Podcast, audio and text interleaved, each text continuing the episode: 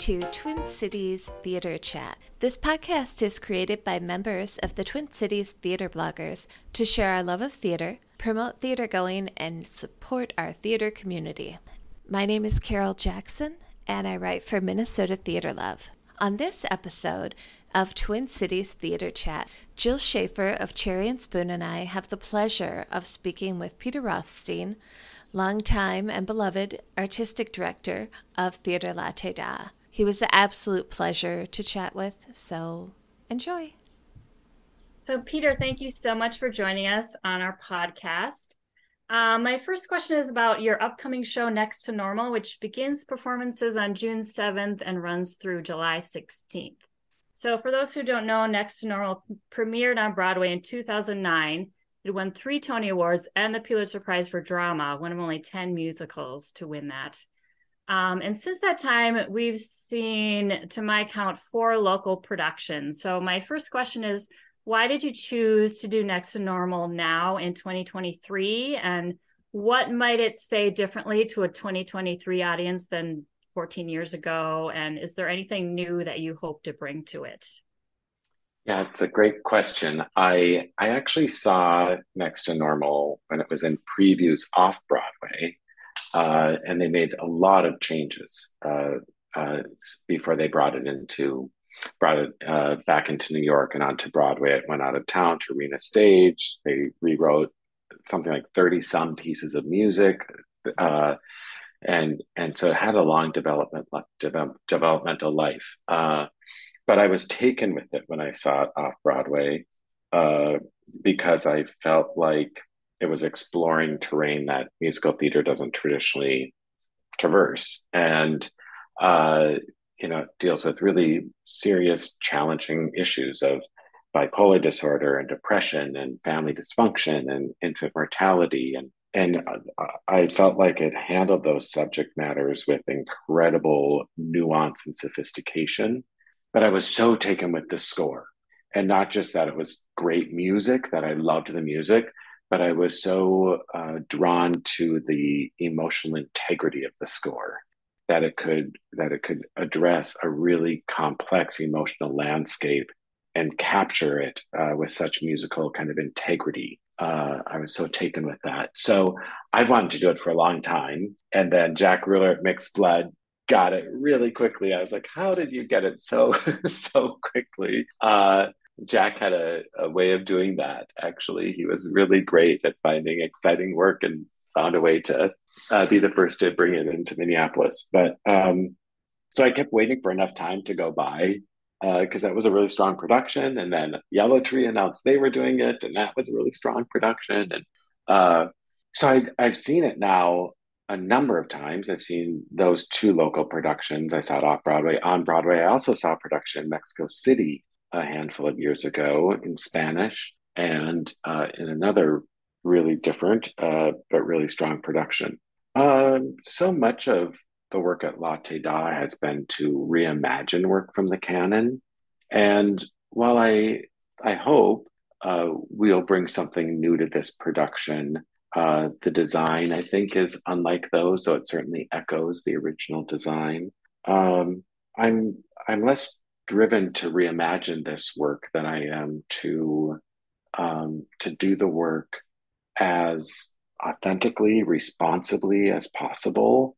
Um, and we've been working with uh, mental health consultant, Michelle Sherman, who's been a fantastic advisor on this project. She spent a lot of time with the cast and she's brought in a variety of other consultants for us. Uh, an incredible psychologist who specializes in family loss and childhood loss in, inside families. Uh, we've met with a woman who's been living with bipolar disorder for 39 years and is really involved with NAMI, both locally and nationally. Um, and and that's led to the company and cast exploring their own issues of of loss and mental health. So um, uh, I'm it's less about a concept that I'm bringing to it than it is trying to honor these serious topics that this musical in particular has uh, has been willing to address that the musical theater often doesn't. Yeah, that sounds great. I saw a preview of it on Broadway and was just blown away. So yeah, I'm excited to see it again. Um, my next question is about your theater company, Theater Latte Da, which you founded with Denise Prosek 25 years ago. So, can you talk to us a little bit about the experience of starting a theater company? And when you started, did you ever imagine that 25 years ago, you know, Theater Latte would own its own space, have a strong donor subscription base, have these long runs, sell out shows, tour the com- the country? Did you ever did you envision that when you started the company 25 years ago? Absolutely not. to be honest, we really uh, we really were not looking to even found a company at first. Uh, uh, a good friend of ours, Angie Dreyhaus, was a company member at Children's Theater Company, and and Denise and I had gone to high school together, but we hadn't worked together since high school. But we were both friends with Angie, and she said, "Why don't we put a cabaret together in the a black box at Children's Theater Company?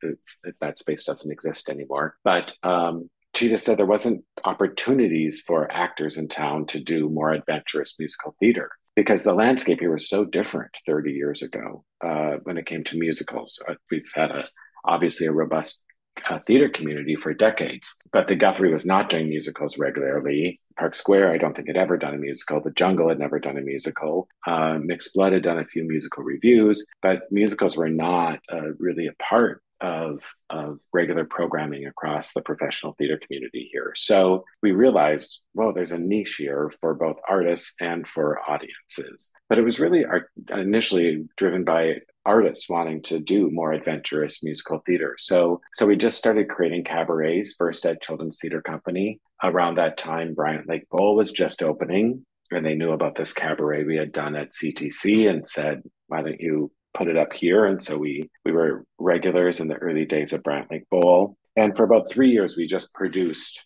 independently. We just produced mainly cabarets, though we did a production of falsettos, production of songs for a new world. Uh, and I think all those happened before we incorporated and formed a, a nonprofit. But when we built that nonprofit at our very first board retreat, we created our mission statement. And that mission has not really changed uh, in 25 years. But I had no idea how how much we would exercise that mission and really scratch the boundaries of that mission to really explore the art form. And I had no idea at that point that we would venture into opera, that we would venture into dance driven work, that we would take a play and infuse it with music, and that we would commission a lot of musicals and musicals of of you know a pretty substantial size um, and uh, but really the the mission of the organization has not changed since we created it initially 25 years ago peter it's fascinating to think about that 25 years ago mixed blood wasn't doing musicals and the guthrie wasn't doing musicals that's just I, would love to talk about that for maybe two hours you know like yeah. what has changed um, yeah. But thinking about your legacy at, at Theater Latte Da, how does it feel to be leaving this this organization that you co-founded? I guess because I'm in the middle of it, I can't really articulate entirely um, what it feels like. I, um, but I, of course, it's bittersweet, and um, and I was not looking for a new job. I wasn't looking to leave this community. Um, in fact, when the headhunter for for this job at Asolo Rep first contacted me, I think my initial response was no, thank you. But um, what we create is temporal. It only lives in time and space, and so I'm really wired that way, and I'm I'm proud of what we've accomplished. And I'm excited for Latte Da to continue to employ artists and to stretch the boundaries of musical storytelling. But I'm not looking to um, institutionalize it in a way or the word legacy is complicated for me because um, because if it's not living and breathing and evolving then it's not really theater mm-hmm. and so it, it happens in the moment and um, i will certainly miss these incredible collaborators and miss these loyal audiences uh, without question um, but as far as the legacy of it, um, I'm excited for someone else to bring new ideas, new aesthetics, new stories uh, to the table. And and really, over the last few years, um, we've diversified our voices more and more, and we've welcomed many more directors into um, into the circle in, in, both main stage productions as well as directors who are facilitating the development of new work. And so the organization has actually become much more pluralistic um, in its artistic voices in the last years um, than it certainly was for for the majority of those early years when it was really Denise and I um, at the helm of each production. Um, can you tell us a little bit about Asolo Rep and what um, drew you to go there? I've been working with Asolo Rep for about the last six years, I think. Um, my first experience was a production of Ragtime that began at Theater Latte Da and then moved to the Fifth Avenue in Seattle. And Michael Edwards, who's the producing artistic director currently at Asolo Rep, had called me to have a conversation about, about this ragtime. And Frank Galati, who was the original director of Ragtime and uh, the developmental director and really uh, one of the driving forces behind the creation of the musical, lived in Sarasota. Frank just passed away a few months ago, sadly.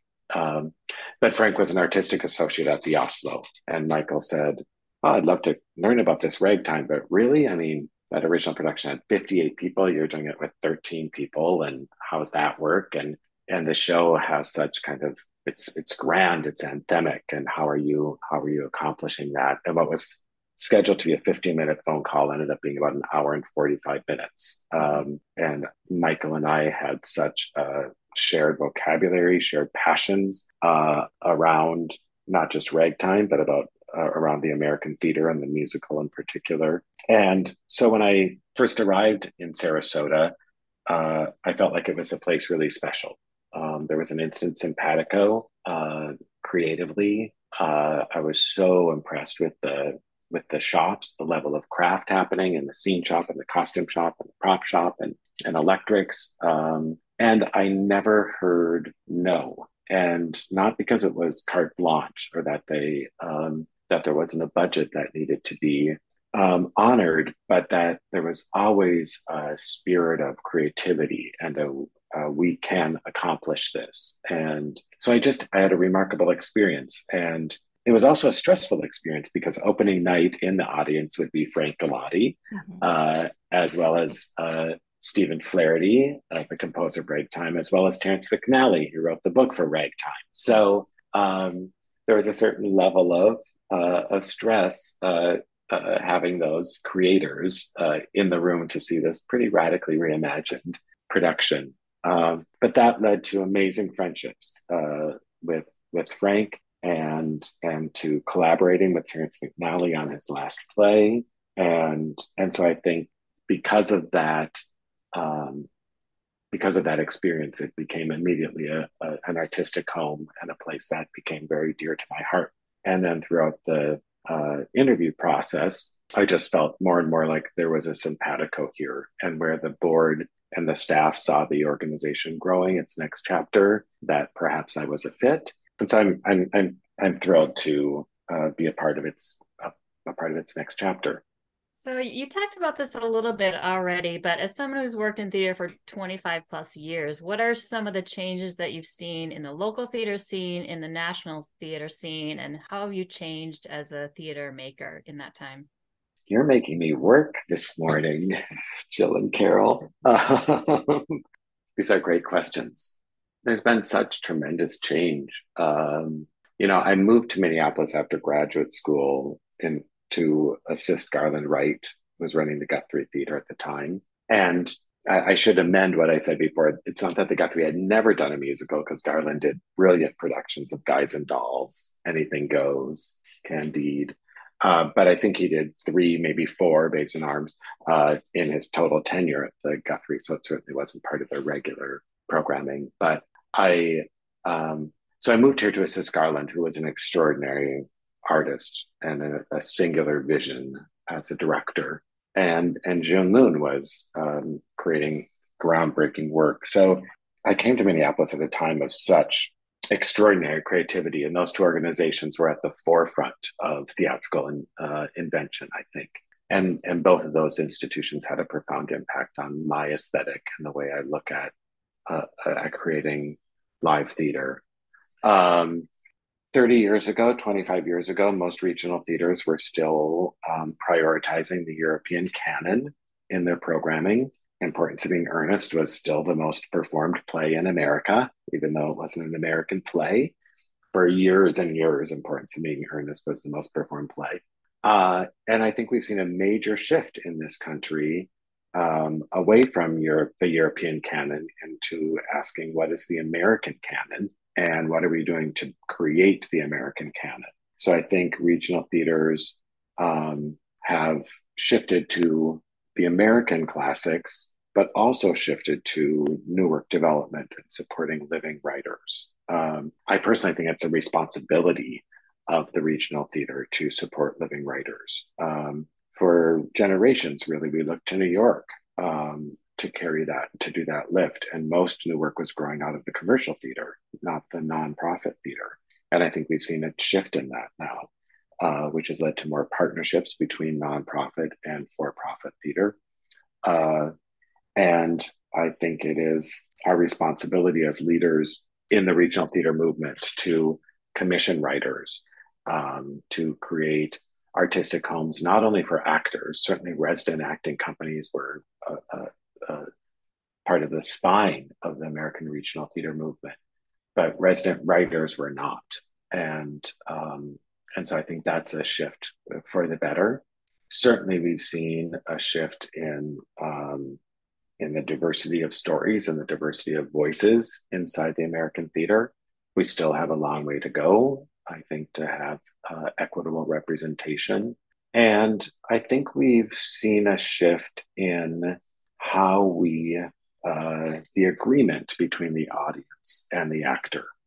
And with much more immersive theater, much more event based theater, um, we've shifted away a bit from that European frame um, where we all face one direction um, and all are led to take in the the same story um, with one universal response. And I think we've we've hopefully um, opened it up to say, ah, women might hear this story differently than men. Um, uh, this generation might hear, an older generation might hear this story differently than a younger generation. A person of color might take in this story differently than a white person. Um, and how do we create a theater that uh, that is actually open to a, pluralistic response from an audience. Uh, not only open to it, but how do we actually encourage that? And uh, and that's really exciting. Um, so I think we're we're going to see a lot more immersive, event-based theater and a much greater, perhaps, um, fusion of other art forms. I think probably about 20 years ago, we were starting to see a resurgence in audiences going to the opera in this country.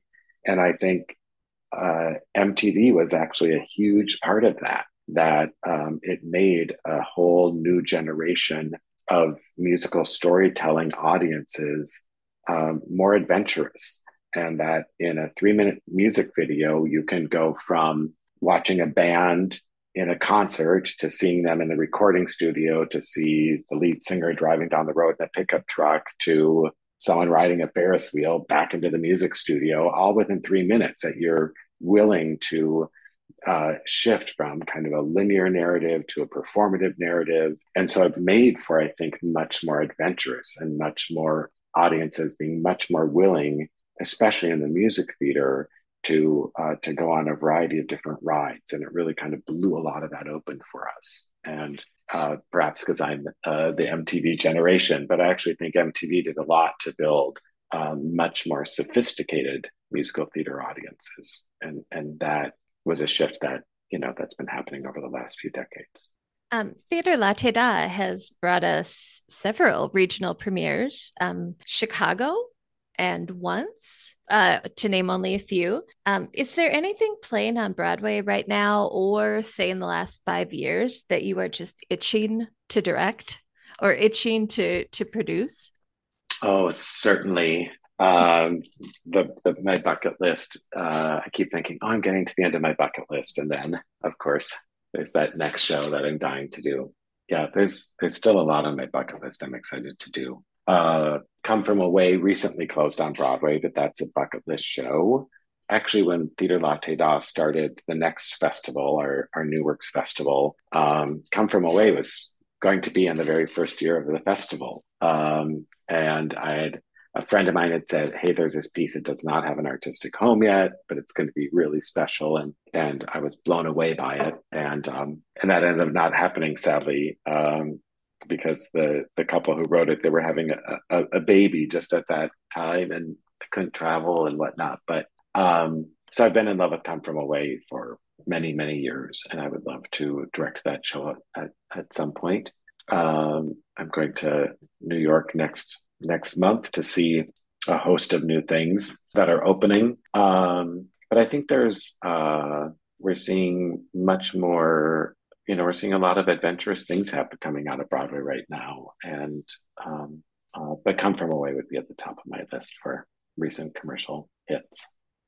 Uh, so you have helped to create a couple of shows, of course, All Is Calm, which runs almost annually, toured nationally, played off Broadway. Um, another one was Steerage Song. I don't know if you participated in creating Christmas at the Local last last Christmas. Is that something you want to continue to do to develop new work as a as more of a creator playwright, or do you see yourself just sort of fostering other playwrights? Yeah, thanks for that. Uh, I I love that generative process and i love to be a, part of the creation of a new work from the beginning from the place of an idea um, i was definitely a part of that with christmas at the local uh, though i don't you know that's not my voice um, in the creation of that piece certainly i was curating it and and and driving that development process along with alyssa adams our director of new work uh, I, I would love to continue to find um, projects that I would be a, a creative voice on um, and not just the developmental director on those projects. That comes uh, slow to me, uh, and um, and so I don't uh, know how often I will find the time to um, to create work from the ground up, um, like in All Is Calm. And I think my greatest strength is really um, is helping foster from a directorial perspective that that dramaturgical um, work that happens as a director when you're creating a new musical or a new play. Um, so I think I'll end up doing much more of that. But I, one thing we did learn in the evolution of our new works program at Latte Da is at first we started with the next festival where we were building relationships with with agents um, and writers and finding out what work out there was interesting and and might need an artistic home uh, but we were a bit reactionary.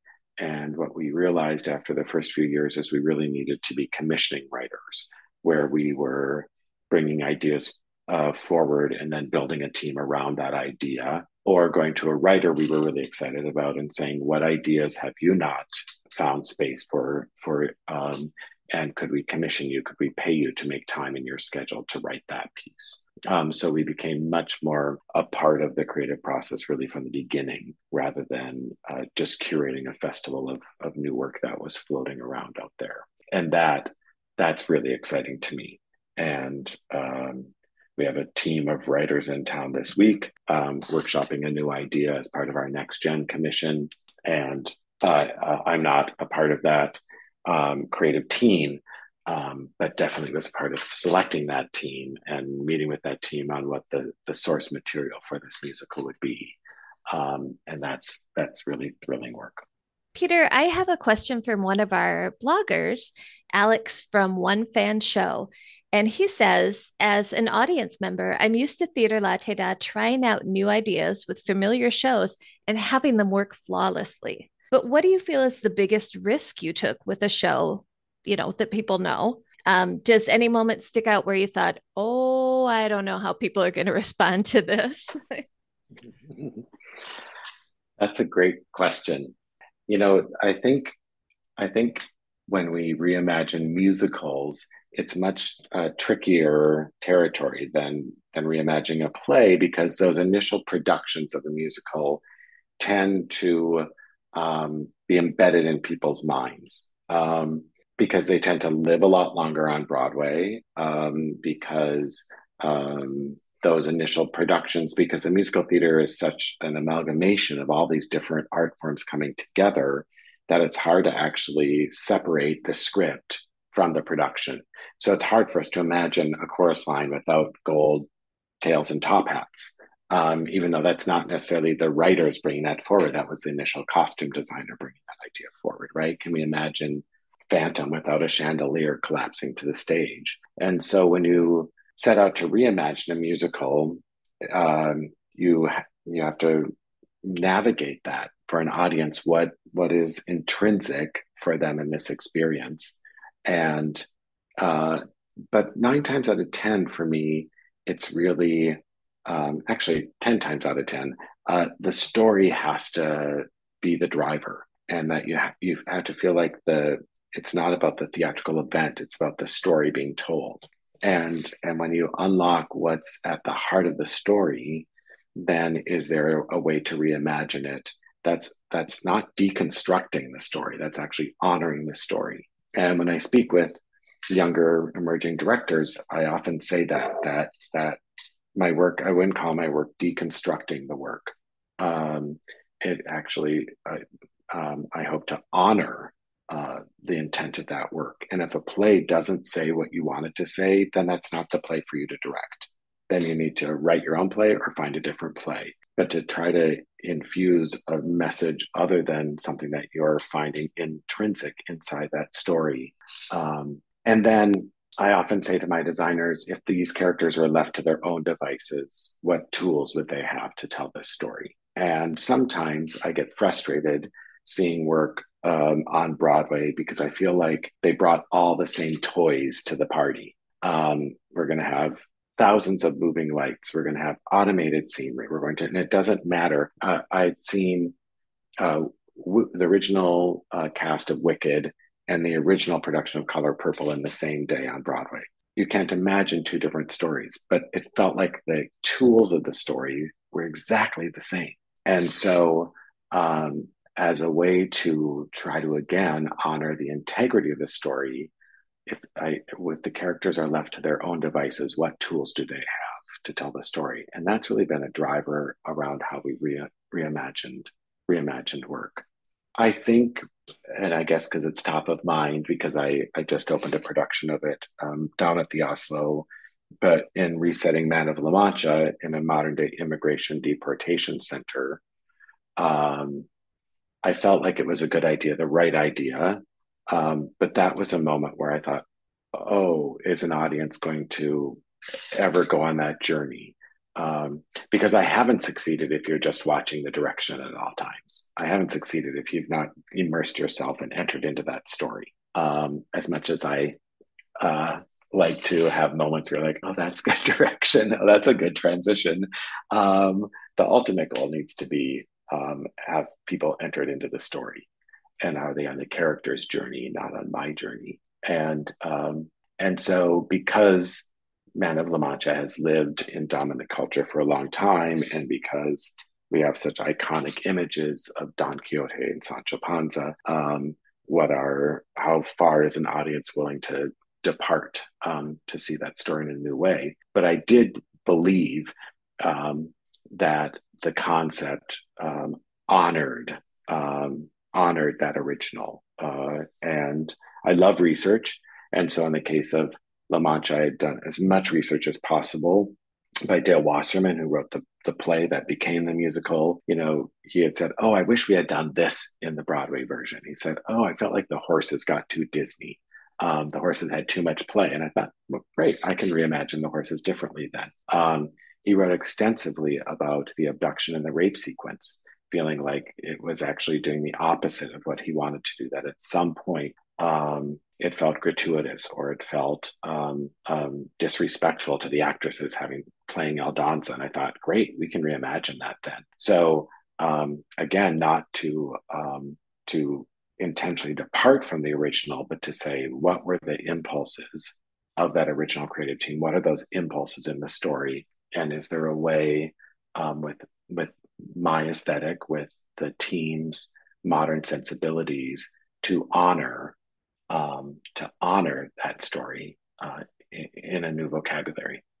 Just a quick mention to say that I was browsing through your portfolio on your website, and I was just so stunned by how many absolutely amazing shows you've created and directed in the Twin Cities. And um, we're really, we're really going to miss you and super excited for your next journey and the excitement of moving on to something new and exciting. Um, but it's, even if you don't say it, it's still quite a legacy here. So thank you so much for all your work. Thanks, Carol. And, and you can still come back and guest direct a show every now and then, right? You're still going to visit us occasionally. You'll have to talk to my new boss at Latte Da. See if they'll have me back. or maybe we'll come visit you, Twin Cities Theater Bloggers Florida trip. That sounds good. Come in January. Come in I was February. Gonna, yeah, I was gonna say, can you do your shows like in the coldest winter months, please? Thank you. All right. Thank you so much, Peter. We really appreciate your time. Thank you. Appreciate it. We'd like to thank Peter Rothstein for joining us on Twin Cities Theater Chat. Next to Normal at Theater Latte Da runs from June 7th to July 16th. While you're at their website buying tickets for the show, check out their 2023 24 season, which was just announced and looks amazing. See you next time, and hey, go see a show.